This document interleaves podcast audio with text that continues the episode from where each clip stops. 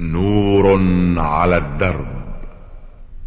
برنامج يومي يجيب فيه أصحاب الفضيلة العلماء على أسئلة المستمعين الدينية والاجتماعية. البرنامج من تقديم وتنفيذ سليمان محمد الشبانة. بسم الله الرحمن الرحيم. أيها السادة المستمعون السلام عليكم ورحمة الله وبركاته. ومرحبا بكم في لقائنا هذا الذي نستضيف فيه سماحة الشيخ عبد الله بن محمد بن حميد رئيس المجلس الأعلى للقضاء. آه مرحبا بسماحة الشيخ. مرحبا بكم. آه سماحة الشيخ ورد للبرنامج سؤال من الأخ مسفر بن محمد من جدة يقول فيه ما معنى قوله تعالى في قصة إبراهيم من سورة الصافات فنظر نظرة في النجوم فقال إني سقيم؟ فهل معنى هذا أن إبراهيم الخليل ينظر في النجوم كما عليه المنجمون؟ نرجو الإفادة ولكم جزيل الشكر. بسم الله الرحمن الرحيم. يا أخ مسعود بن محمد من جدة. تقول ما معنى قوله تعالى في قصة إبراهيم من سورة الصافات؟ ونظر نظرة في النجوم فقال إني شقيم فتولوا عنه مدبرين فراغ إلى آلهتهم فقال ألا تأكلون؟ ما لكم لا تنطقون؟ فراغ عليه ضربا باليمين فأقبلوا إليه يزفون قال أتعبدون ما تنحتون؟ والله خلقكم وما تعملون. معنى الآية هو أن إبراهيم عليه الصلاة والسلام إن كان يأمر قومه بعبادة الله وحده لا شريك له وينهاهم عن عبادة الأصنام. وكان ذلك اليوم هو يوم عيد لقومه يريدون أن يخرجوا إلى عيدهم غدا. فطلبوا أن يخرج معهم. فامتنع. فما جالوا به فامتنع. فنظر نظرة في النجوم تورية فقال إني سقيم أي ضعيف. وبعض المفسرين يقول أي مطعون. وهم كانوا ينظرون في النجوم ويتشاءمون بالطاعون لأنه يعدي فعند ذلك تركوه فخرجوا إلى عيدهم من الغد. لما خرجوا خرج إبراهيم صلى الله عليه وسلم إلى أصنامهم. فجعل يقول لها ما لكم لا تنطقون؟ فراغ عليهم ضربا ضربا مصدر ضربا باليمين. أي جعل يكسرها صنما صنما ويسخر بها ما لكم لا تنطقون. يا أيها الأصنام ما لكم لا تنطقون. لما علم قوم إبراهيم بما فعل إبراهيم بآلهتهم أقبلوا إليه يزفون يعني أقبلوا إليه مسرعين قال لهم إبراهيم أتعبدون ما تنحتون بأيديكم من الأصنام؟ هذا هو معنى الآية. نعم. أي أن إبراهيم نظر في النجوم تورية لهم معللا بأنه سقيم أي ضعيف أو مطعون. ابتلي بذلك حتى لا يرغموه على الخروج معهم إلى عيدهم. ثم لما خرجوا إلى عيدهم وتركوه ذهب إلى تلك الأصنام فسخر بها قائلا لها ما لكم لا تنطقون؟ فكسرها صنما صنما. هذا هو معنى الآية على ما ذكره المفسرون والله أعلم. أحسنتم.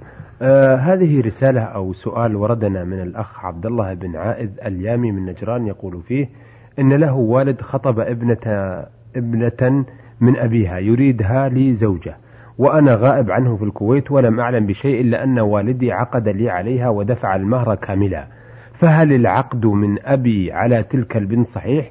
يجوز لي أن أدخل عليها بناء على العقد الصادر من والدي وقبوله عني لذلك النكاح. نرجو الإفادة عن صحته من عدمه ولكم الشكر. يا أخ عبد الله بن عايض اليامي من نجران تقول إن والدك خطب ابنة من أبيها يريدها لك وأنت غائب بالكويت. ولم تعلم بذلك وأن أبا الفتاة وافق ورضي بأن تكون زوجا لابنته وأن أباك دفع المهر وعقد عليها نيابة عنك بدون وكالة منك وبدون علم منك وأن العقد تم عليها من قبل أبيك يريدها زوجة لك. فهل تحل لك؟ نقول لك يا أخ عبد الله لا. أن العقد هذا باطل ولا يجوز لك أن تدخل عليها. ما دام أن أباك عقد عليها لك ولكنك لم ترضى ولم تقمه وكيلا فبمجرد عقد أبيك عليها يريدها لك بأن قال قبلتها لابني فلان وأنت لم توكله فهذا عقد لا يصح لا يجوز لك أن تدخل عليها. وإنما يجد يعقدون لك عليها أنت بنفسك أو أنك تقيم أباك وكيلا بأن يقبل لك عقد نكاح تلك البنت. إذا وكلته وقبل العقد لا بأس أو قبلته أنت بنفسك لا بأس. أما مجرد قبول مجرد قبول أبيك لهذا العقد لك بدون وكالة منك وبدون علمك فلا يصح هذا العقد حتى ولو رضيت به بعد باتفاق أهل العلم أنه لا يصح والله أعلم. آه هذه رسالة أو سؤال ورد من الأخ مصطفى عبد العليم من الموصل من الجمهورية العراقية يقول فيه إن من المعلوم شرعا أن المسلم يأكل بيمينه والسؤال إذا أدير على مائدة الطعام فواكه أو ثمر أو تمر فإن فإن أخذ بيمينه وفيها شيء من فضلات الطعام ربما تساقط منه إلى الثمر أو الفاكهة. فيكرهه الغير المريد من أكل من من أكل منها. فهل له أن يأكل الفاكهة بيساره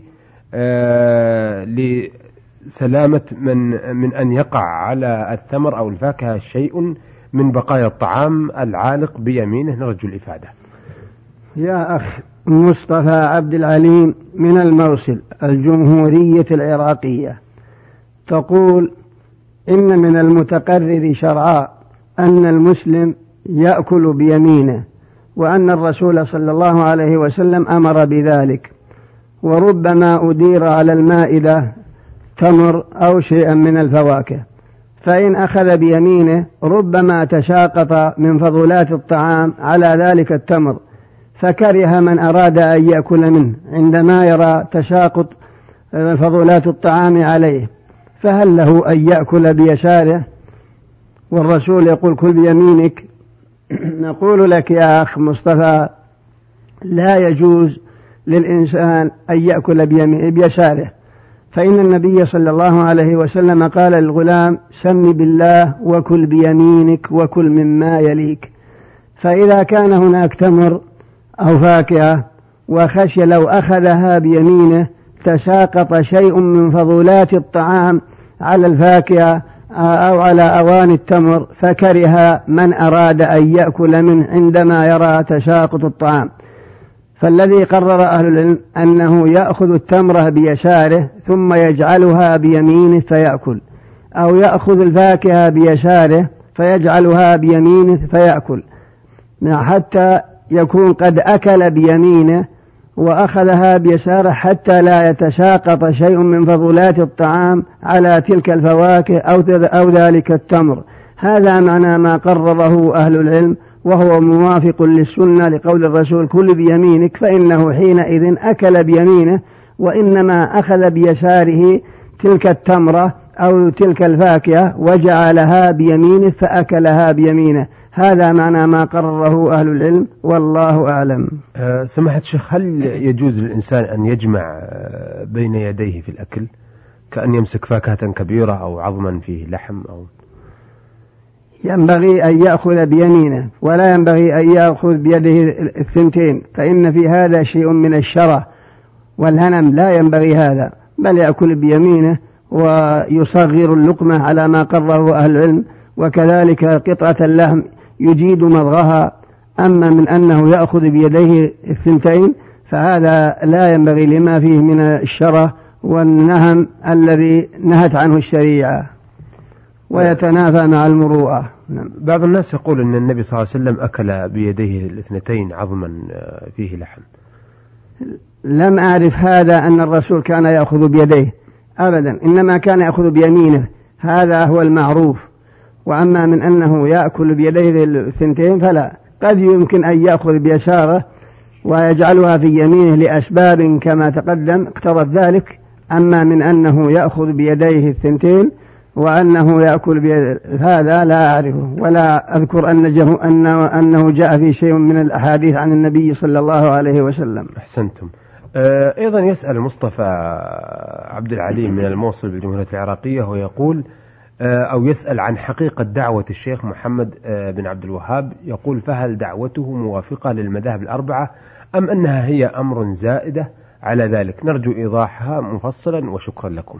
يا أخ مصطفى عبد العليم من الموصل الجمهورية العراقية تسأل عن دعوة الشيخ محمد بن عبد الوهاب. هل هي موافقة لما عليه الأئمة الأربعة أي مالك والشافعي والإمام أبي حنيفة والإمام أحمد أم أنها أمر زائد على مذاهب هؤلاء؟ نقول لك يا أخ مصطفى دعوة الشيخ محمد بن عبد الوهاب لم تأتي بأمر زائد أبدا ولم يخالفها أحد من المسلمين. لا الإمام أبي حنيفة ولا الشافعي ولا مالك ولا أحمد بن حنبل. إنما دعوته هي مقتضى ما في القرآن والسنة يؤيدها هؤلاء العلماء الأئمة الأربعة وغيرهم.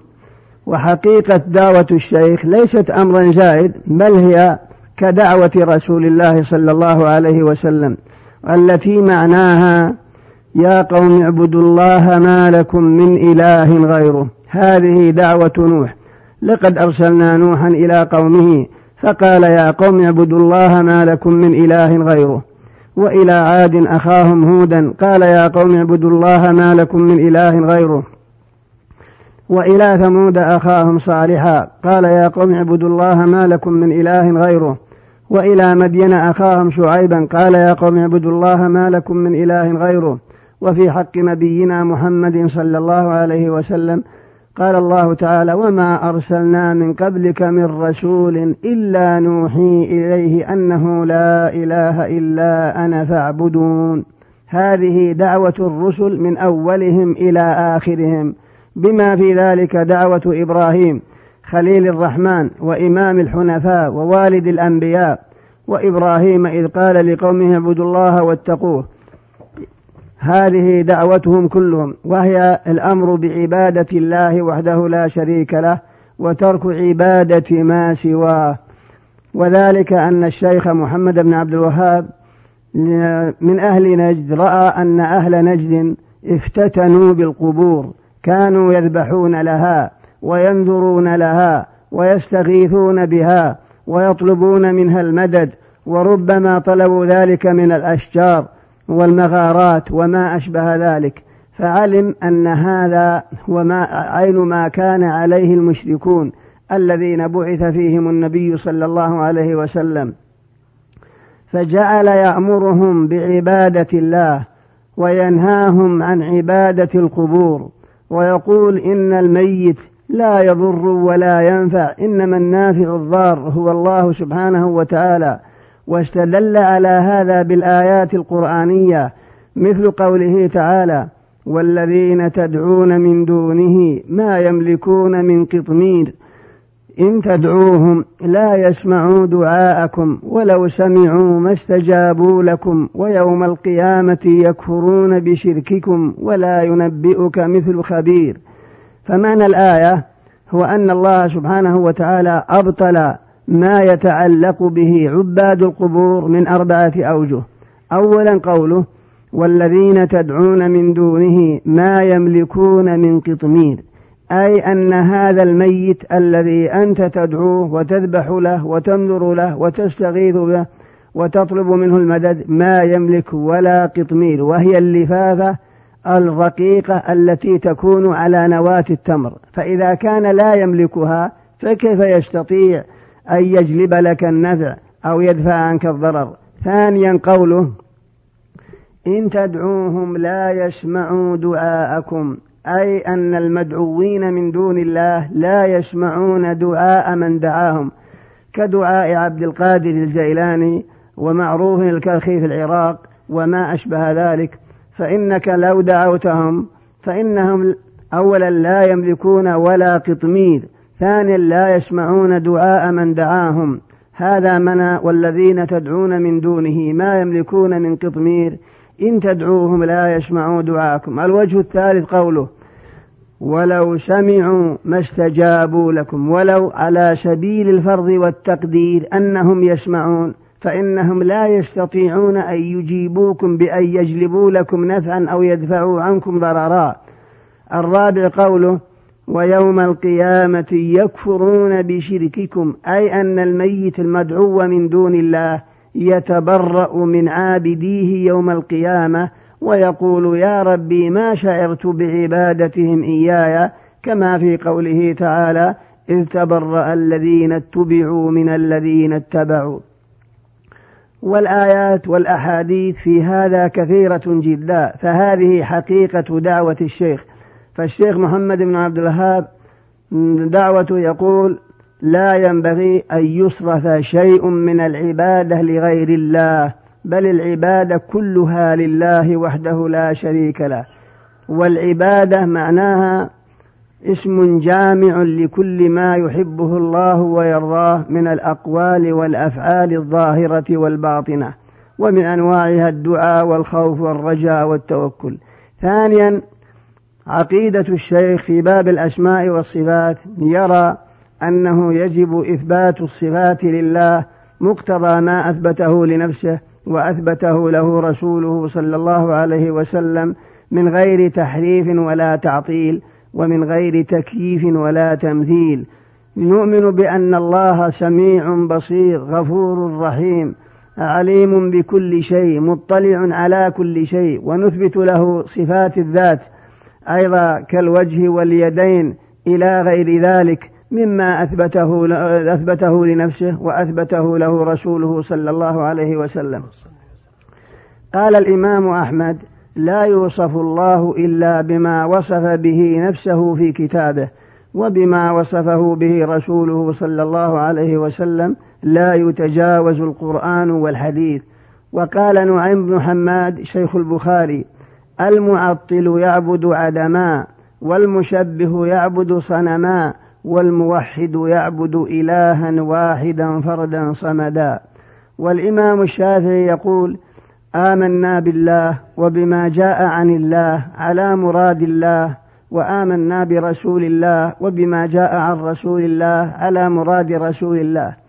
والإمام مالك يقول الاستواء معلوم والكيف مجهول والإيمان به واجب والسؤال عنه بدعة. هذه حقيقة دعوة محمد بن عبد الوهاب رحمه الله تعالى فإنه لم يأتي بشيء جديد ولم يخالف الأئمة الأربعة ولم يأتي بأمر زائد بل جاء بما جاءت به الرسل والأئمة الأربعة كلهم على هذا الذي دعا إليه الشيخ وكذلك محققو أتباعهم.